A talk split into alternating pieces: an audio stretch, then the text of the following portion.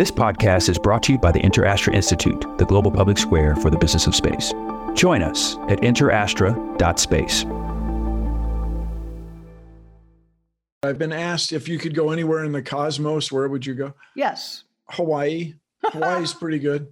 Hawaii's pretty good. I really like Hawaii. Yeah. Personal destination, personal experience, moon or Mars? Oh, Mars for sure. But I got to be able to come back. I mean, okay. These places are hostile. Serious travel insurance required. Yeah. I am the only person to have walked in space and gone to the deepest point in the ocean. Hi, I'm Kathy Sullivan, and I'm an explorer.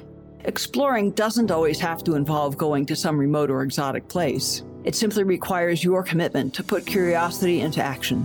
So join me on this podcast journey as I reflect on lessons learned from life so far and from my brilliant and ever inquisitive guests. We'll explore together in this very moment from right where you are. Spaceship not required. Welcome to Kathy Sullivan Explores. Before we take off, I have a gift for you.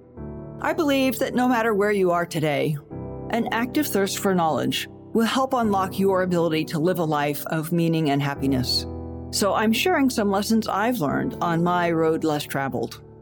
Over at KathySullivanExplores.com, you'll find my 7 astronaut tips to improving your life on Earth. When you sign up, I'll send them to you, and also make sure you're the first to discover future podcast episodes and learn more about exciting adventures ahead. Just head on over to KathySullivanExplores.com. I'm delighted to be talking today with a longtime friend and colleague, Bill Nye. Yes, as in Bill Nye, the Science Guy. And I should probably stop right there, since that moniker is all the introduction millions of you need. Besides, Bill, it would take me half the episode to come near doing justice to your resume. Stand-up comic, author, educator, 7-time Emmy Award winner, and my personal very favorite item, the man who placed the first sundial on Mars. Bill, it's a delight to have you on the show. Thank you, Kathy. I wasn't the guy who put the sundial on Mars, but thank you. I'm very proud of that little thing. I'm going to attribute it to you.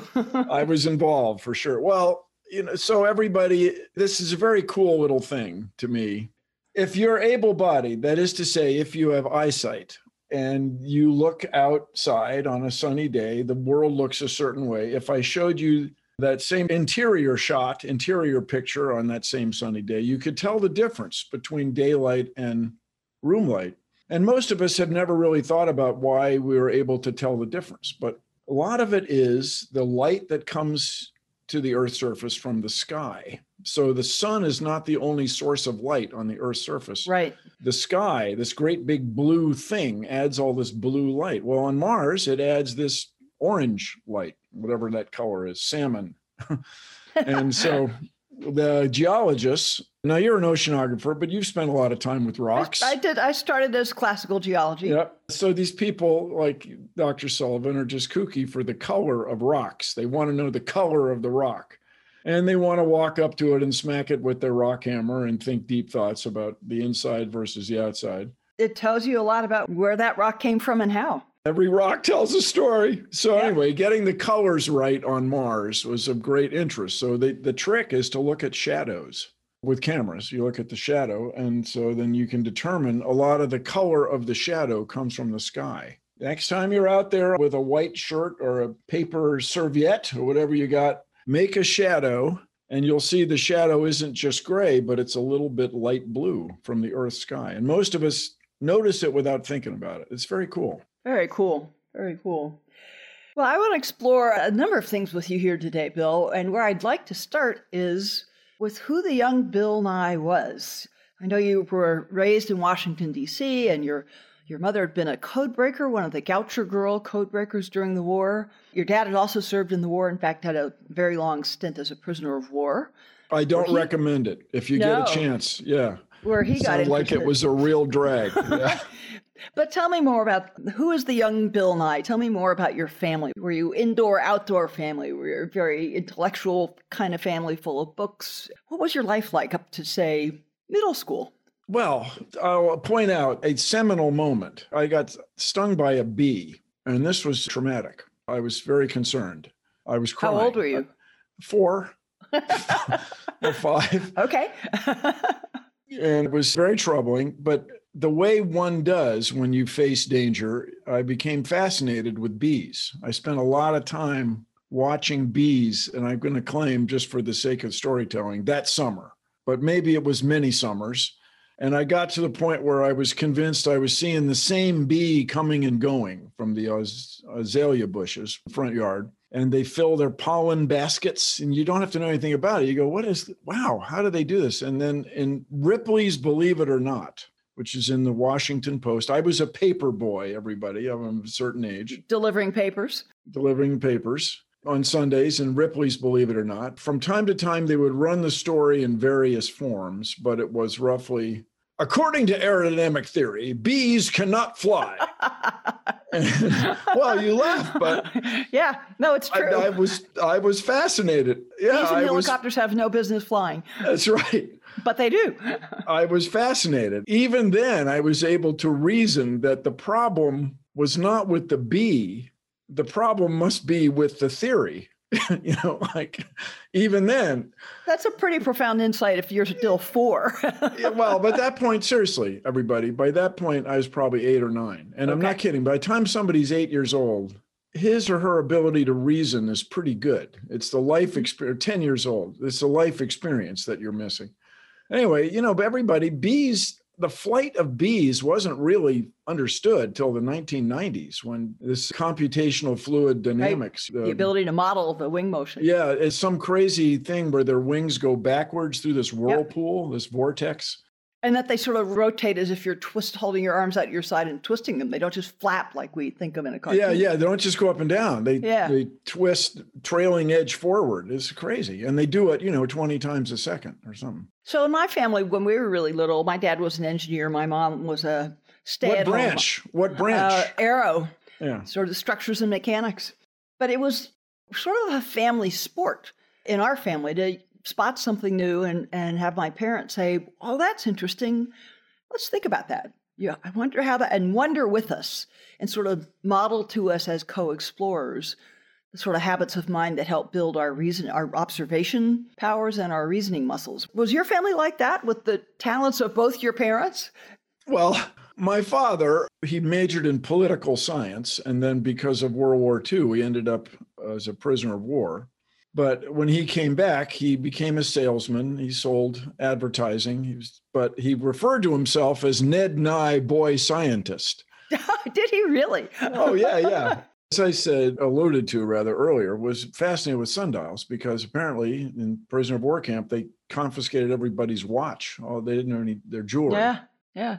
So he spent a lot of time watching Shadows of the Sun, and all sorts of family myths have emerged about how skilled he was at mnemonics, as we call it, the sundial. Did he put a sundial in your backyard? Oh, yeah. My brother still has it. And so, it's made of bronze. And there was a guy in the Washington, D.C. area who was a naval captain. And the people in the Navy at that time were all skilled in celestial navigation. Yeah. Now, the Navy always makes sure there's several people on board that can still navigate by the stars in case global positioning is zapped by some either foreign power or the coronal mass ejection from the sun or whatever. No, for real. No, I know. It's true. So, the ultimate backup. He would do the calculations of the sundial table, as it's called. The part with the hour markings is called the table. But he wasn't, at your level of PhD mathematics or whatever that. But he liked it. And my mom, as you alluded to, was recruited by all accounts because she was good at math and science. And I will say objectively, my mother was good at puzzles. That's for sure. Yeah. Crossword puzzles. She and my dad, when they were getting along, would compose limericks. It was like a thing, a family thing. Yeah. And my father was quite a man of letters. He was in law school when the whole thing started. And fascinating. He liked words. By their pronouns, ye shall know them, and all sorts of things. He was a nerd that way. So you're growing up with Ned Nye Boy Zionist, and somewhere along the way, and I don't know if this is in your childhood or after you sort of began to move into the the performance and explaining of science. I'm curious when the shoe dropped, when the switch flipped and you realized you wanted to become an engineer, and also when the other switch flipped and you sort of consciously decided you wanted to be the next Mr. Wizard. Was Mr. Wizard a childhood TV idol? Oh, man. Mr. Wizard, everybody. Don Herbert was very influential on me. So Don Herbert, Watch Mr. Wizard was the title of his original show. He was black and white, and it was on CBS, I believe. Now, this is based on research I did for writing. I wrote a tribute, not really an epitaph, an essay about him when he died a few years ago. He started in Philadelphia, and he just thought that kids should be excited about science the way he was an actor. He was very good, but he was a I loved his show. Liberal arts educated guy with an interest in science. And so, when you're in love, you want to tell the world, as Carl Sagan often said. And so he was very influential. I like to say Don Herbert sent this country to the moon. You wouldn't have gone flying. Well, he sure helped.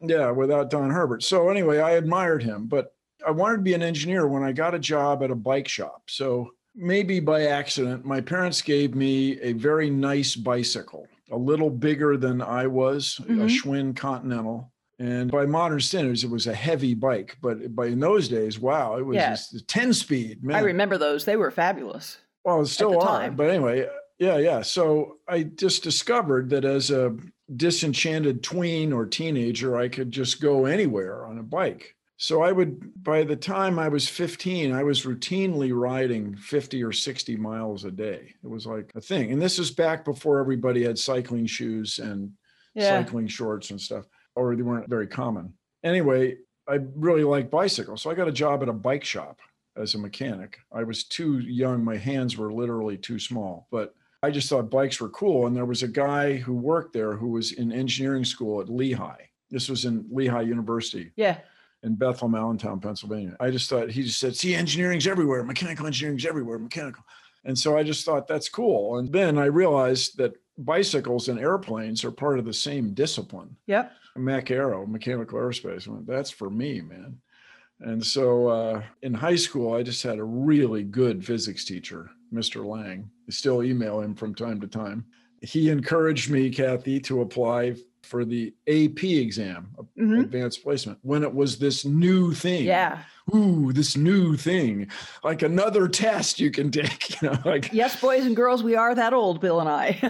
Yeah, but you guys, this SAT, Scholastic Aptitude Test, then there was the PSAT, Preliminary Scholastic, then there were the achievement tests, all these standardized tests, which nowadays people are attributing to difficulties. Apparently, a problem for people of color and women getting into advanced graduate programs is the inherent bias in these tests. But man, I didn't know. I took the freaking test.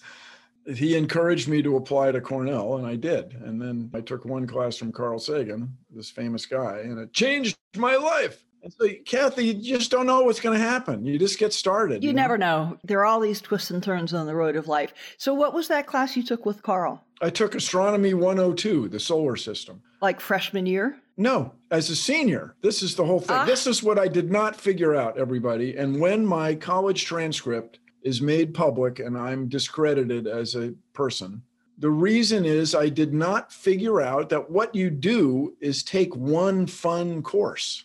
I didn't know that. I was taking linguistics 307. I was taking German. I was trying to learn all this stuff that was just too much. And so it affected all of my grades. But senior year. You got it figured out. Yes, I took this one class, astronomy class, which for freshmen or 100 level class as a senior. And by then, Kathy, I had whatever you pick a number, 6 semesters of calculus. Like the algebra of astronomy was pretty straightforward.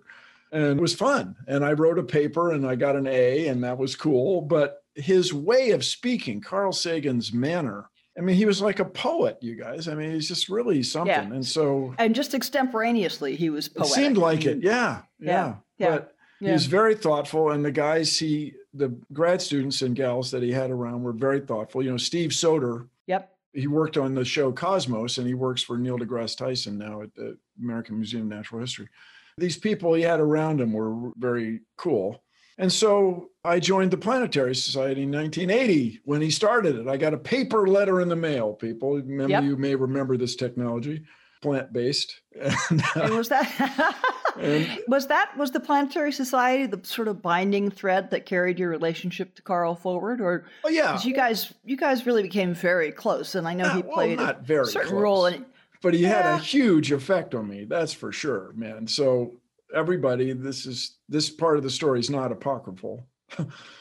I had started doing these TV things in Seattle because it was fun. Wait, I want to back you up some. Yeah.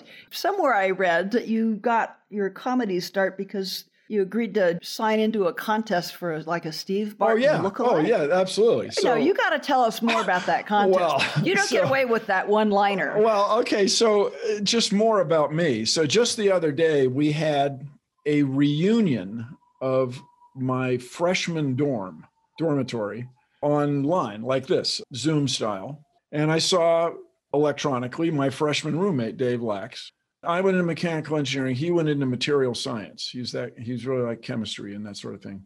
He's another, Kathy, these people I went to school with are so freaking smart. So like you hold your cell phone to your head, yeah. The impedance, it changes the dynamic resistance of the antenna. It's like when you were holding the rabbit ears of an old television. Yep. Yep. The human body is full of salt water, and it changes the impedance, the way the antenna responds. So Dave is now this hugely successful engineer in this startup, and he sold his patents, and I'm some clown. But anyway, I saw him on the TV the other day on the Zoom call, and freshman year, we were friends. Senior year, we had gone separate ways in different schools at university, and he lived behind me in what's an area called College Town, creatively, in Ithaca, New York. And he said, you got to see this guy. You got to come see this guy. So his house had this extraordinary new technology, cable television. Whoa. Yeah, exactly. Wow. 1977, the disco era. Yeah. So he said, you got to come see this guy. So it was Steve Martin on video at the boarding house. And the boarding house is a nightclub in San Francisco. It's still there. It's not, it's as successful as ever. I guess after the pandemic washes through, it'll be back in days.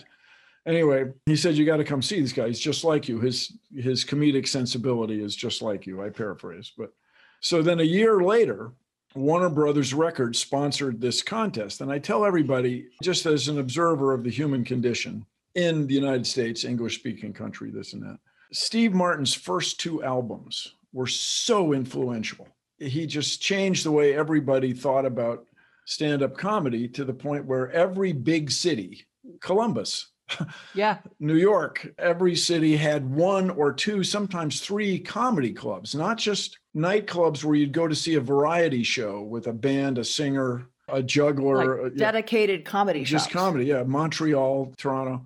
So I entered this contest in Seattle. And I won, with respect to the other competitors. I won. Well, you always have reminded me outwardly of Bill Murray. Bill Murray or Steve Martin or both. Steve Martin. Yeah. Anyway, they worked together. Anyway, I did not advance beyond Seattle. The guy who ultimately won was from Nashville, maybe still is from Nashville, and he could play the banjo. He's like the real deal. Oh, yeah. Anyway, that got me trying to do stand-up comedy. After you get laughs. So was that do some stand-up? You actually had to perform to win that contest? No, you didn't just look like him. You had to do. Okay. You were expected to tell his comedy hilarious jokes. Was that like a natural thing to you? Had you ever been on a large stage or any size stage before doing your dorm mates and your fraternity brothers and probably family parties, but was that a leap or was that just like putting on a comfortable old shoe? It was very comfortable, I was a ham, I was in Taming of the Shrew in high school. I wasn't a genius, but I was all right. And I claim that comedy or humor was valued in my family. That is a claim, and it's hard to dismiss. If your parents are writing limericks, I think my father was very funny. He's very dry. And I claim that's part of the reason he was able to live through prisoner of war camp was his sense of humor. And it was like 5 years. He was 44 months is the number. So almost 4 years, almost 48 months. And, you know, he was captured from Wake Island, everybody, and you've never heard of it, but you go to Hawaii, Pearl Harbor, then you go another 5,000 nautical miles, and it's this atoll in the middle of Pacific Ocean, no place, but was tactically, I guess it still is, of importance because the airplanes, the Boeing Clipper flying boat airplane would refuel at Pearl Harbor and then refuel at Wake Island. At Wake. And this, I mean, Wake Island, you guys, it's not even a mile across. And no. It's barely big enough to hold a runway, but it's a vital stepping stone. Yeah. Have you been there? I've not, but oceanographer that I am, I do know the geography out there. Yeah, yeah. And so I've talked to a couple Navy pilots who were very familiar with it because apparently when you're doing maneuvers out there, it's a place you're supposed to know about for emergency landing. Yeah. You know? So I've never been. Everything else is blue. So you want to know where those little strips are. Yeah, yeah. Well, anyway, all that aside, my father, I claim, was very funny. My mother was very dry, had a dry sense of humor. And so I was brought up with that. And my brother and I, my older brother, who is still older, would sit and watch The Tonight Show. No, he can't do anything about it. And so we would watch The Tonight Show. And my brother, for some reason, very much respected the monologue. So we were supposed to be in bed. We're not supposed to be up, but we would watch from 11:30 to about 11:38, whatever, and listen to Johnny Carson tell those first 10 jokes just expertly. You know, just his timing. So he was fantastic. So superb. Yeah. So I claim I was brought up with that, and so when it was time to be on stage telling jokes, I was very comfortable, and it's fun. It's also crazy making. You know, I mean, I was hanging out with these guys briefly, and they were mostly men. There were a few women, but. You work 45 minutes a day. Yeah. All right. And then the rest of the time you're trying to perfect your jokes. I just never played at that high level. I remember very well when these guys like A. Whitney Brown, I hope someday to be the Whitney Brown. I remember when Jerry Seinfeld would come through Seattle. So in the early days of this technology, he had a very small tape recorder in his sport coat pocket, or the inside pocket. Yeah.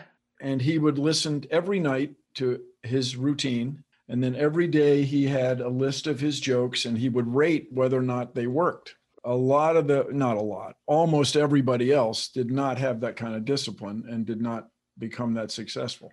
Yeah, but there's no substitution for doing the reps, man. Yeah, exactly. Doing the reps. And of course, you know, these guys and Jerry Seinfeld, they're funny people. Their comedic timing is outstanding to start with. But it's not just altogether a natural talent. I mean, the really good ones, they work on that. They work like you build a muscle at the gym. They work on refining and honing and improving. So there's also this not apocryphal story, apparently, of Steve Martin correcting his wife. No, you missed a word there. You know, it's like, I'll bet that went over well. Well, no, I think it probably did eventually. I mean, but the timing of every single word is important, and it takes a lot of discipline. You know, anyway, but neither here nor there. So you start doing some of your comedy stuff, if I know the story properly, while you're still a mechanical engineer at Boeing. So it started at Boeing, and then the guy, my boss, Dave Licey, if you're still out there, thank you for the job. It was great. He says, we want you to come work on 767, this new airplane, new at that time. And the 767 was going to have a couple innovations, two engines instead of four, these plug doors. There was going to be some innovations in the hydraulic control systems, which was my thing. But I said, well, when's that plane going to fly?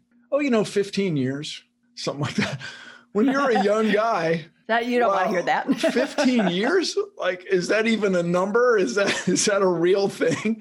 I'm going to be updating drawings for 15 years. Yeah, exactly.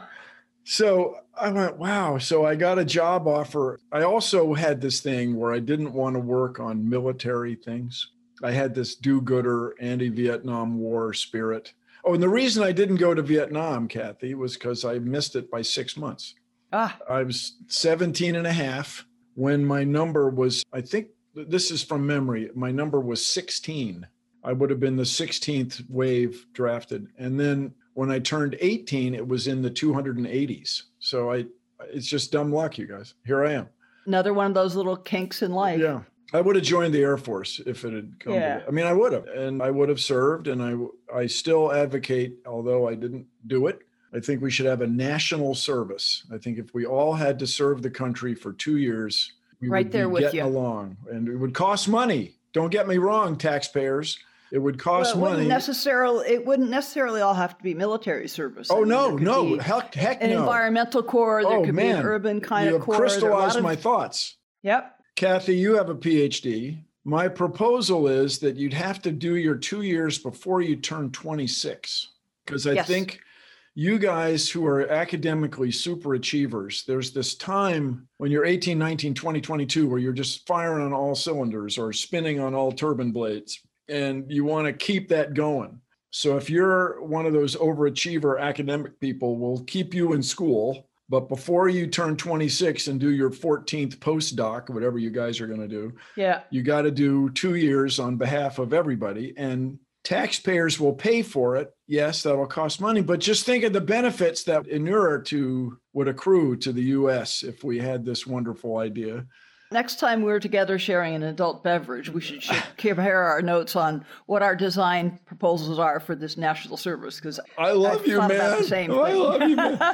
No, but you guys, it's an idea that my parents just would have assumed, well, naturally, because you guys have a certain age, everybody was involved in winning World War II.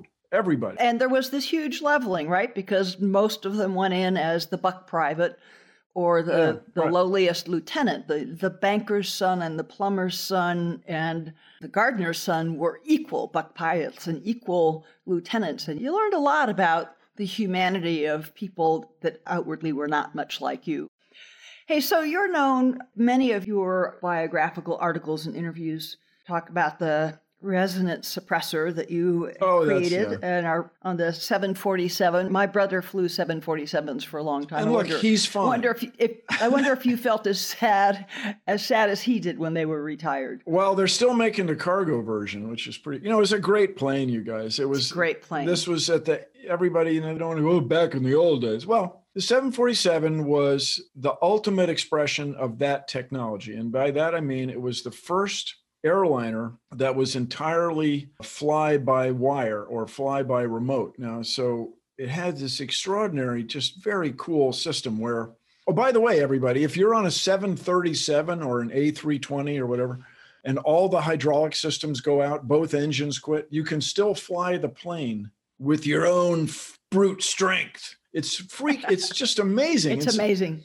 And the way it works is, you take the energy of the air, you're flying through the air, you're moving at 500 knots or whatever the heck, and you use that energy to move the control surfaces with these little tabs, as they're called. The tabs move the control surface, which steers the plane. And the mechanisms that these guys, they were almost all men. There was one woman designer, Kathy, who's she's really good. But they would design these mechanisms that would revert. That's the verb. So when the hydraulics went out, they revert to manual mode, and the geometry of the linkage shifts in a moment. And you can steer the plane. Anyway, the 747 was all hydraulic. It still is all hydraulic. If all the engines quit, then you can fly the plane with what's called windmilling engines. The air going through the turbines drives hydraulic pumps, and you can steer. And so you can imagine these guys. Stuff. Yeah, so these test pilots take a 747 up above Washington State. So Washington State has Seattle on one side and has Spokane on the other, and in between is a huge runway. Well, there's a huge runway in near Ritzville, Washington. They turn off all the engines. You're flying around with no engines on. I mean, you guys, you may think that's fine, but no. Just let go of the steering wheel of your car for a few minutes, not your Tesla self-driving, just your old-fashioned car. It's scary. But anyway, they did it and it worked. Anyway, so 747 was a great plane, but there was a vibration that bugged this one test pilot. My hand to the Constitution, the vibration was not in every plane. There was something about the way certain planes were plumbed, the way the tubing was run. And maybe it was inconsistencies in the manufacture of these rubber bushings that would hold the tubing or something. But it was in a lot of planes. And this one test by this British guy, it really bugged him. This little zzz in the yoke, in the steering wheel. Yeah, shouldn't be there. Yeah, because it was all pressurized. It wasn't manual. It wasn't like steering a bike. It was like power steering. Anyway, so it's a thing they give to the young guy. When you're right out of school, you can still do the math. And so we just made a thing that made the pressure wave destructively interfere with itself, you know, out of phase 180 degrees. It worked, you know, but it added weight. Adding weight. Oh my, you're never supposed to do that. But my boss went, okay. So it took 3 years, but anyway, I left Boeing and I went to the shipyard, and it was just too low tech, Kathy. It was just, oh, we'll just fill it in with weld. Oh, it was just interesting, but it just wasn't what I was into. So then I got another job at a company called Sunstrand Data Control. And this is significant in the story of Bill, because Sunstrand at that time, now it's Honeywell. They got sold because they got sued because they were just trying to get away with stuff. You can shoot the messenger, but we had these avionics boxes, these black boxes. The electronics boxes that go in airplanes are called avionics. Avionics, aviation electronics, yeah. Yep. Anyway, and they didn't work. And we all knew they didn't work. And there was some amazingly subtle problem with the software, and they didn't work. And so they put them literally in plastic bags with mothballs, paradichlorobenzene. And it's very good. Mothballs are not only good against moss, but they're good against humidity. They soak up humidity. So you pack these things in moisture. You pack these things in plastic bags in this vault, and they declared them as inventory, even though they didn't work. They weren't sellable. So eventually the company got sued. You hear different numbers, $9 million, $13 yep. million, whatever. But I was working for these guys that I just thought they just weren't engaged. Like, you guys, this is cheating. Come on, what are we doing here? And then, Kathy, this thing where took solar panels off the roof of the White House, stopped teaching the metric system, created the Ford Pinto and the Chevy Vega. And I was like, what is happening to the United States, man? What is going on here? We are not leading. We are falling behinding. And this is crazy making-ing. And so I was doing this comedy on the side. And was this the time you were also being a science explainer at Pacific Science Center? So then, yeah, I was a young guy. So I was a big brother, United Way big brother. And through that program, I became a science explainer at the Pacific Science Center, which is still there. I'm still very supportive of the Pacific Science Center. It's no COSI, but it's okay. It's a good place. Anyway, Kathy managed the Science Center in Columbus for years. Like-minded individuals. You know, I poured liquid nitrogen around all weekend. It was fun. I still feel this way very strongly, and this could also be the influence of my parents. I mean, you guys, everybody, we're more aware of it than ever, but I don't know if you know what I look like, but I am the dorkiest white man you're ever going to meet. I was brought up in a middle-class house, never wanted for anything, tradition of academic achievement. Of course, my life has worked out. I mean, I should think so, Bill. That's the least you can freaking do. Are you idiot? Like, I'm everybody out there. I'm sorry. If you're born a white guy in the U.S., English is your first language. That's it, people. It don't get no better than that, all right? So you better show up and do something. All right. Pretty good springboard. I mean, it just doesn't, you can't do, maybe what, Sweden, maybe Norway, or I don't know. Like, you can't do any better. So I really was brought up with this tradition of service, or, you know, my mother was a very active community. She did things for the community, the library, and certain political campaigns that were advancing education in the Washington, D.C. area. And my father was very active in the Boy Scouts. And you guys, I was in the Boy Scouts when it was, if for lack of a better term, just normal. I mean, there was no intrigue. There was no weirdness. We went camping. I can build a fire in the rain. If I have to sleep out in the woods, I will do that. I watched the people on the Blair Witch Project. You're losers. I hope you all die, you idiots. Sorry. That's a little mean-spirited, but get out of the woods. What's wrong with you? Anyway, so this tradition of service was a little bit in the background. And so also it's very rewarding. You know, everybody, you ask anybody who volunteers, you know, the old saying, you ask teachers why you do it. In many ways, you feel like you get more out of it than the students do, you know? So I want to tee off one little bit before we go on from the Science Center and your spectacular run of Bill Nye the Science Guy. Bring it on, Kathy. Lay it on thick. Well, here's what I'm really interested in. You know, I'm an aviation geek, so I completely get the story of the resonance suppressor and the hydraulic system of the 747. And my brother thanks you for it, having flown it for years and years and years. Part I want to hear about is you hold several patents as an inventive engineer, but one of them is for a ballet shoe.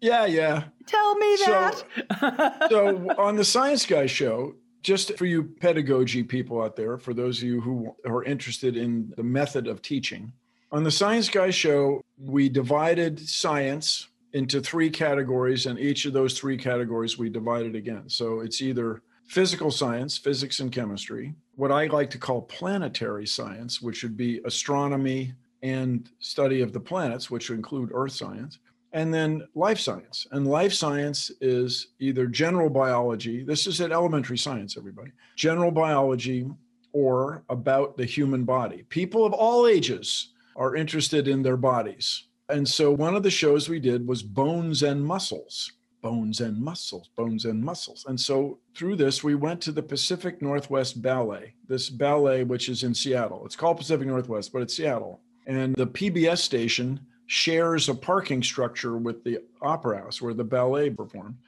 And there are all these young women, people 19 years old, 20 years old, have all these crazy injuries, ankle injuries, foot injuries, knee injuries. And I just was looking at it, and they haven't changed the design of the shoe in 200 years. And a woman attorney who worked with my regular attorney took interest in this. She tried to be a ballerina as a girl, the way many girls are brought up in that tradition. It's a great set of lessons to take just for strength and elegance and poise, whether you end up on stage or not. Yeah. Anyway, the gal is 5'10". She wasn't going to be a ballerina. But anyway, so I just got to talking about this, and we came up with a shoe that has a ridge to support what are called your phalanges. These are the bones at the base of your toes and the base of your fingers. And so it would work okay. But I think I tried to get people interested in it, like Nike and some other well-known ballerinas who were starting their own businesses, but I couldn't really get it off the ground. It takes a tremendous investment. And the other thing, Kathy, I think that'll happen, it'll be superseded. Pretty soon, you will go into a shoe store, whether you're a ballerina or whoever you are, and we or somebody will take a scan of your foot and build a 3D printed or additive manufactured footbed sort of right there. And it may start with ski boots and then ice skates and then work its way into dance. Yeah. It actually also has started in orthodonture, as I suspect you know that. Oh, yeah. Yeah, you don't do that pasty stuff that molds to your teeth anymore. They laser scan the inside of your mouth. They get vastly more detailed representation of every little ridge and cranny, and they 3D print the Snap-on plastic retainer or whatever it is you need. It's cool. It's amazing. Yeah. So I think my brilliant, amazing idea will be superseded pretty quickly by this better technology. But still, it was fun to mess around with. It was very interesting. And so my parents, as I keep saying, were of a certain age. And I grew up with them. One Friday a month, they would go dancing. Uh-huh. They would go ballroom dancing. And then later in life, my mother became quite the ballroom dancer, very competitive. She won a whole bunch of cups, awards, competitions. So I was brought up with that, and I love swing dancing. I spent a lot of time learning to do conventional ballroom dances and now the Lindy Hop, which is everybody likes. And it's just super fun. It's the conversation without words, as we say. And so I had a great interest in dancing before the bones and muscles show, before the ballet toe shoe. I just had an interest in it. And your dance shoes, people, make all the difference. Just whole thing. So I have two different pair in the car. And then I have, I don't know how many different ones on the rack of shoes. And there's this great word in swing dancing, you want your shoes to be chromed. Oh. You put suede on the bottom of the shoe, glue to the bottom of the shoe. And after a few minutes or hours, it gets this perfect coefficient of friction with the floor. Oh, I can't say enough good things. How often do you dance nowadays? Well, nowadays, we had a pandemic. I don't know if you heard about this. Oh, I haven't been dancing socially in over a year. It's probably February a year ago. But I'll be back because one more thing, grew up in the U.S. of a certain age, got vaccinated. Whoa, cool, not dead because of science. And so I very much look forward to getting back on the dance floor. I was on The Masked Dancer this year. And you've also done Dancing with the Stars, I believe. Dancing with the Stars, where I got just the most painful injury. Wow. No, it's you guys, I'm not getting my head blown off in Afghanistan, but this thing where I tore my quadriceps tendon. Wow, that hurt. Whoa. man, it'll make your eyes water, as the saying goes. And so it took me months, really over a year, for my leg to be all that, my knee to be all the way back. But, you know, here we are. I'm very much like dancing, and that's why I got involved with that shoe. Now it all makes sense. So let's switch gears a little bit. And besides talking about national service programs, which I didn't know was a favorite shared topic, we'll have to come back to that later. Someday. But, you know, it's all we can do. We can't, right now, everybody's so divided that people can't agree on spending government money. It's just, crazy. Maybe. So you've been very vocal and prominent about, as you see it, the proper role and value of science in our society. What happened in this country? I mean, I think about my parents and your parents' generation, you know, science, we mobilized the scientific acumen of this country like we mobilized the military, and it all played vital roles in winning the war and giving us all the life of freedom and opportunity that we've known, many of us, imperfect in many ways. And now we are where we are. It's seen as just, science is seen in some people's view as just another interest group, just another bunch of self-serving individuals. It's seen, you know, my whole career in scientific public service in different agencies came out of that World War II ethos where we just want the best scientific and engineering minds to be on hand to advise agencies about what guidance can science and engineering give you for the way forward or for what's possible. And I've served more Republican presidents than Democratic presidents because through most of my career, there was a deep shared trust that the science part is just the science part. And then there are partisan or political differences of view over policies or appropriate mechanisms. But 2 + 2 = 4 is not like a partisan thing. What's your sense of how that came apart? And more importantly, what's your sense of how we go forward from here? What can help put us back on better ground? I wrestle with this problem all day, every day.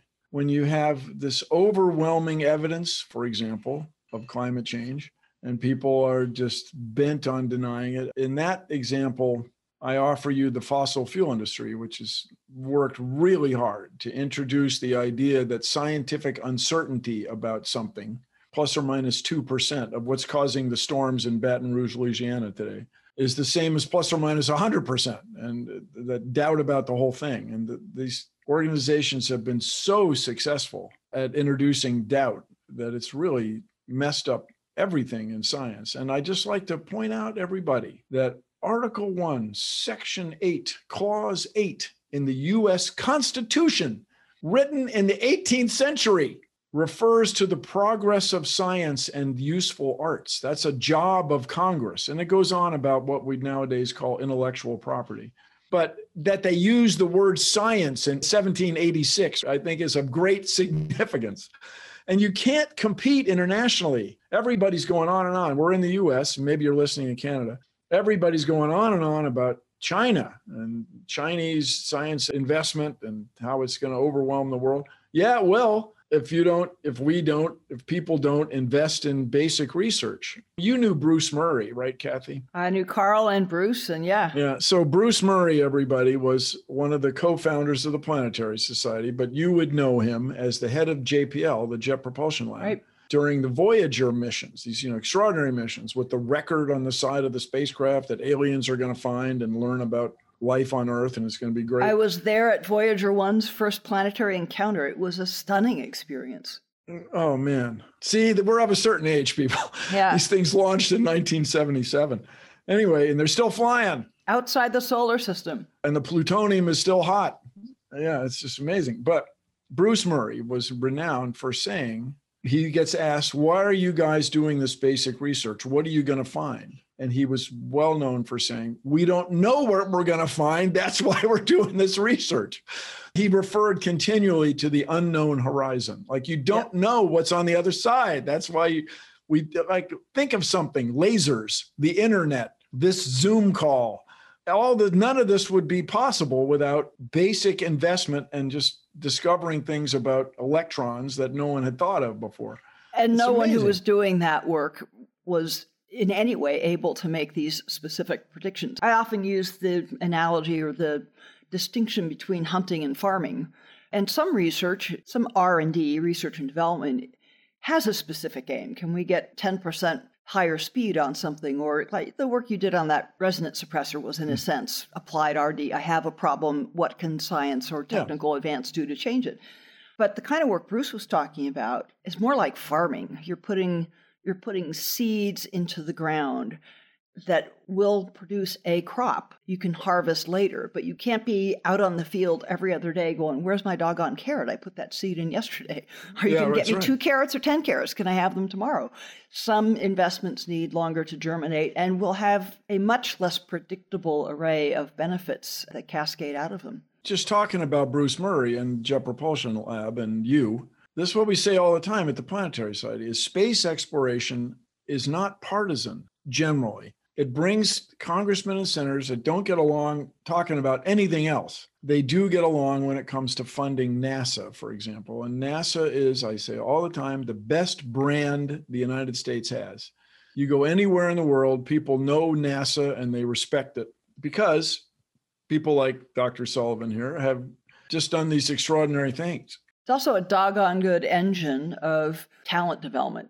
Oh, man, you can't beat it. Yeah. So, I tell everybody, South Africa has a space program. Vietnam has a space program. This very small has a space program. And it may surprise you, but the reason governments do this or invest in these organizations is because they know having all these technical people running around just brings great benefit. And then there's practical benefits, communication, weather prediction, that are done with space assets, as we call them, which is the stuff flying above us and all the ground systems that communicate with the stuff flying above us. And we all take it for granted now. People start complaining if the weather report's off 20 minutes. Remember? It's like a hidden utility, right? I mean, we just expect the lights go on when we flip the switch, and everything behind making that happen is invisible to us. It's science-based, you guys. Yeah. It's all science. These are engineers. And now everybody's talking about bridges, infrastructure. Bridges are falling. Those are civil engineers, people that sit there and think about how do you make something strong enough to last 100 years and have cars bounce off of it? Oh, my goodness. This much money, for so much money. Anyone who says science has nothing to do with my life, I tend to look at them now and say, tell me where you live. I live in New Hampshire. You ever get fresh vegetables in November or January? Exactly. That is all the science and technology of a logistics supply chain. It's all science and technology. Everything. So engineers, everybody, to me, an engineer is somebody that uses science to make things and solve problems. That's why I was intrigued by it. Bicycles are all physics, but somebody designs them. I mean, they come out of somebody's head. And I just like to tell everybody. Figures out how to build each piece of it. That's right. Look around. And where do you get steel? Well, first you dig up rocks and then you melt them down. What? Yeah. Who's rock?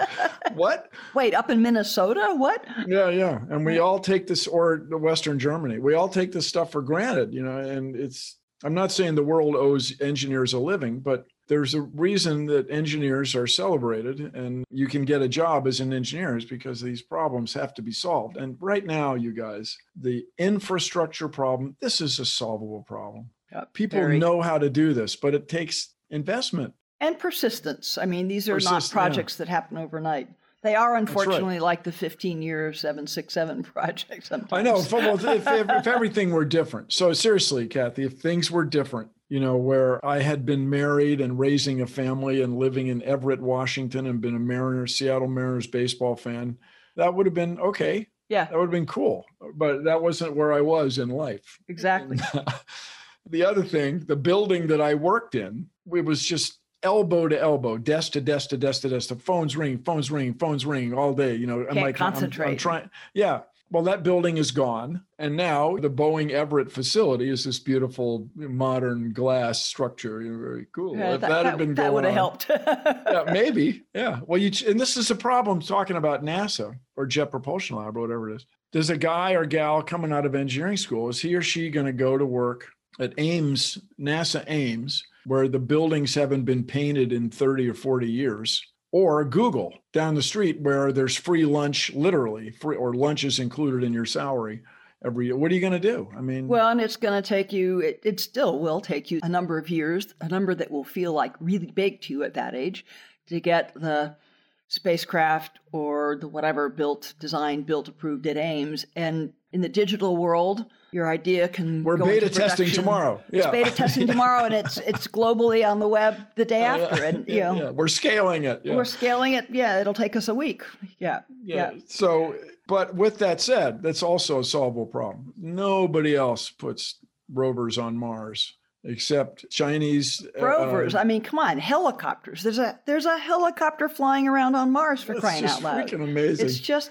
The tip speed is like Mach 0.6 or something. 2,400 RPM, dual counter-rotating. Amazing. It's absolutely crazy. It runs, by the way, you got to have control systems that's what I was really into, was you got to have not just the position or the speed and the acceleration and the jerk, which is the rate of change of acceleration. You also have to have snap, which is the rate of change of the rate of change of acceleration in order to get that thing to work. And we all, whatever. Oh, yeah. Hey, some transistor logic. There we go. Fourth or fifth derivative, no problem. That's right. Yeah, whatever.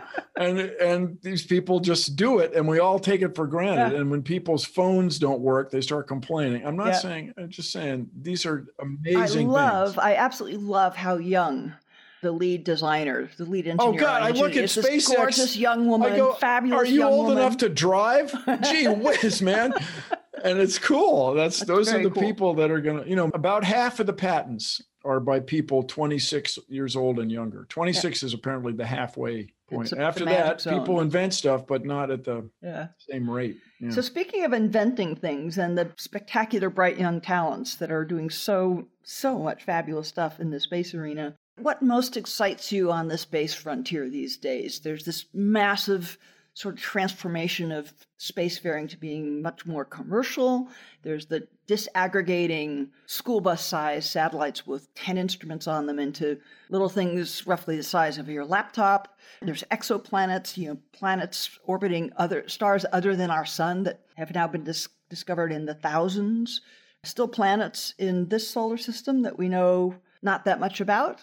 What are the most exciting couple of prospects that you're paying attention to in space exploration? Well, thank you. I did not ask her to ask me this, but thank you. Fundamentally, I want to find evidence of life on another world. This just makes me wild. I think about how it would affect us.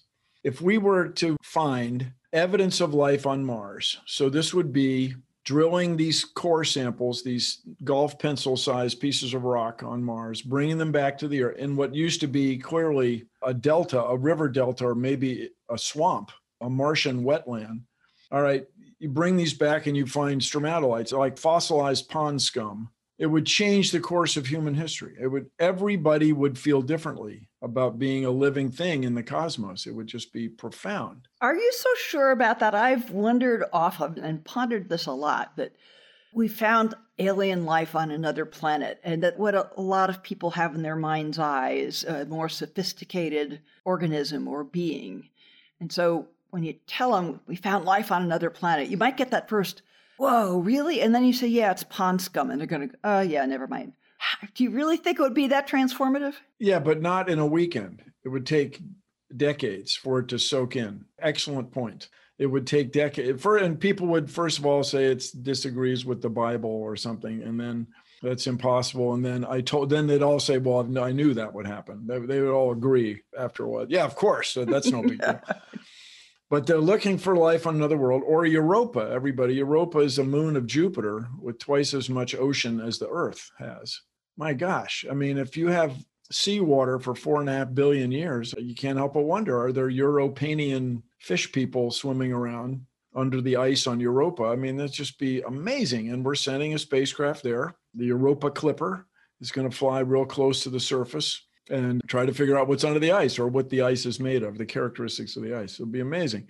And that's one thing. The other thing, and this was something that happened to me once again of a certain age, do not want the Earth to get hit with an asteroid. So when I was watching Star Trek in the 1960s, it was postulated that you'd have to have an asteroid deflector gizmo because people find asteroid craters on the Earth all the time. And if you look at the moon or Mars, man, where there's no weather or tectonic plate activity, there's nothing but craters. These planets get hit with asteroids or rocks or comets all the time. And then when I was out in the workforce, Walter and Luis Alvarez found this layer of iridium around the world that came from an asteroid. The only way it could get there is an asteroid impact. Then the people looking for oil found the crater off Chicxulub, Mexico, that was almost certainly the impact that finished off the ancient dinosaurs. And then when I was right out of school, Kathy, Carl Sagan and Jim Pollack published this thing about nuclear winter, that if you set off all the nuclear weapons on the same afternoon, there'd be this cloud that would be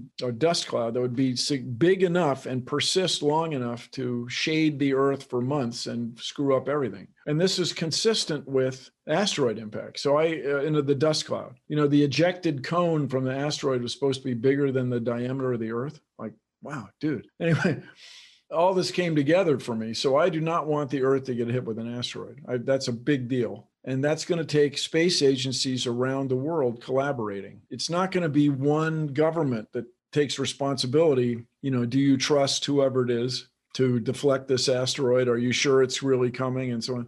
And just finding them is an international effort. So I'm excited about international cooperation, finding and deflecting an asteroid and looking for life elsewhere. Those are my things.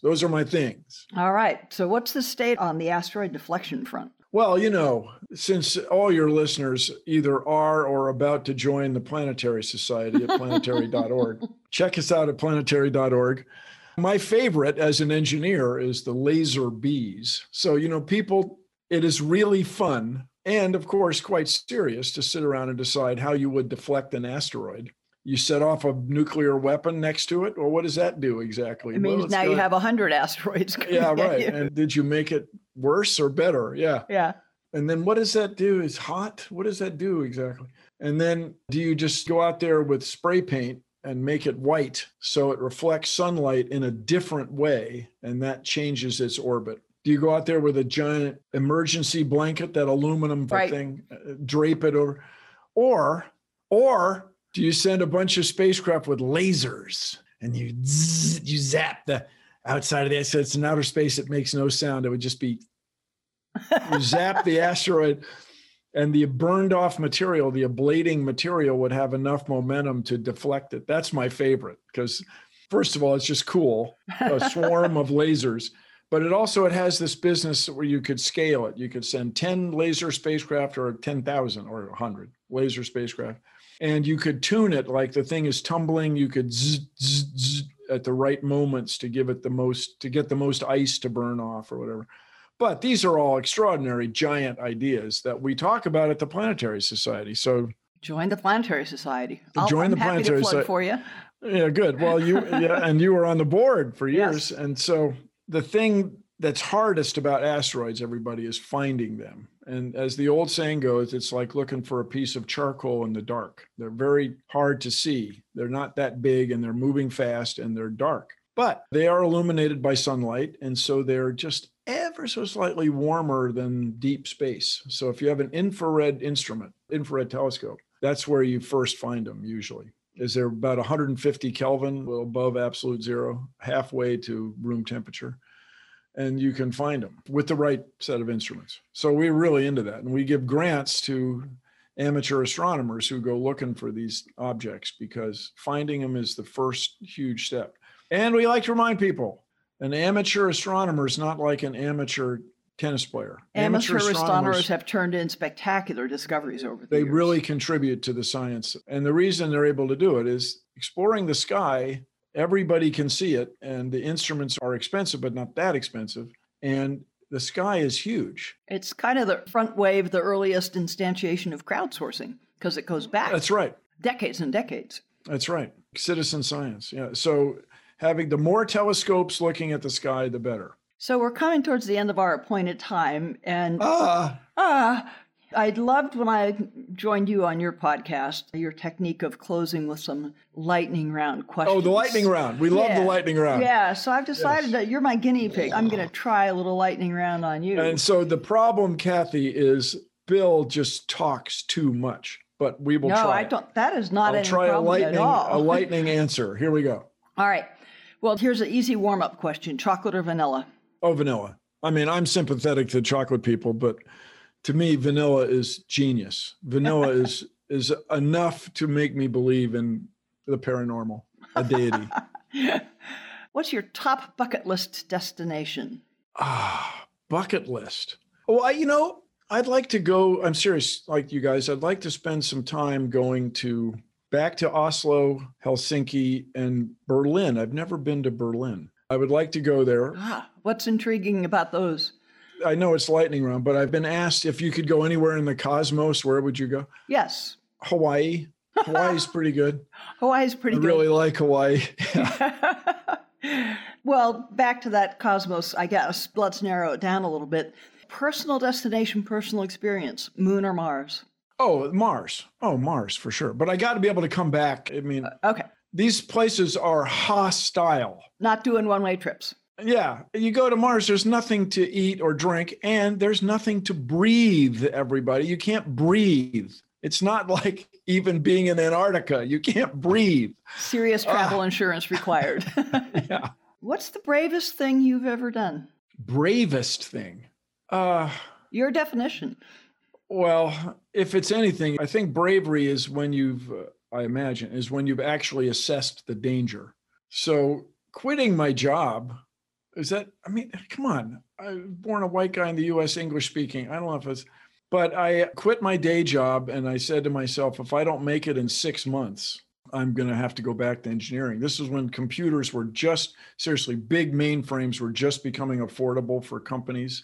I don't know, was that brave? But one time, this is in the old days, you guys, my neighbors were shooting off fireworks and I don't know that much about them, but I think they had maybe been enjoying adult beverages and the garage caught on fire. And at this point in our story, I don't think I was 10. I think I was 9 years old. And I just got the garden hose, turned on the water, and put the fire out. It was in a carport, in the early days of carports.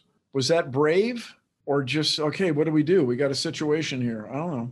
I don't know if I've ever done anything brave compared to what my parents went through. Yeah, well, compared to your parents, yes, compared to the parents of any of us in our generation. Well, Bill, I think we've found at least 2 or 3 topics that we need to get together and continue over an adult beverage. National service topping the list.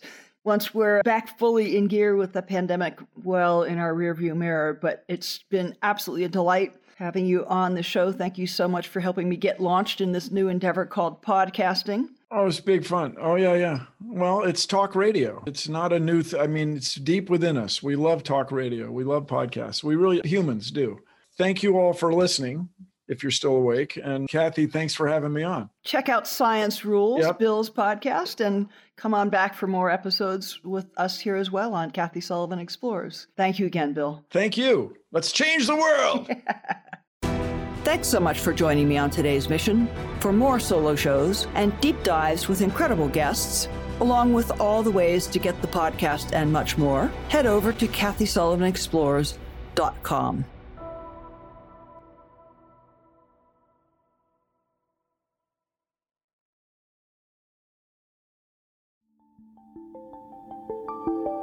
This podcast is brought to you by the InterAstra Institute. New episodes are available on Spotify, Apple Music, and most everywhere podcasts are found. To be the first to know when the next episode drops, head over to interastra.space.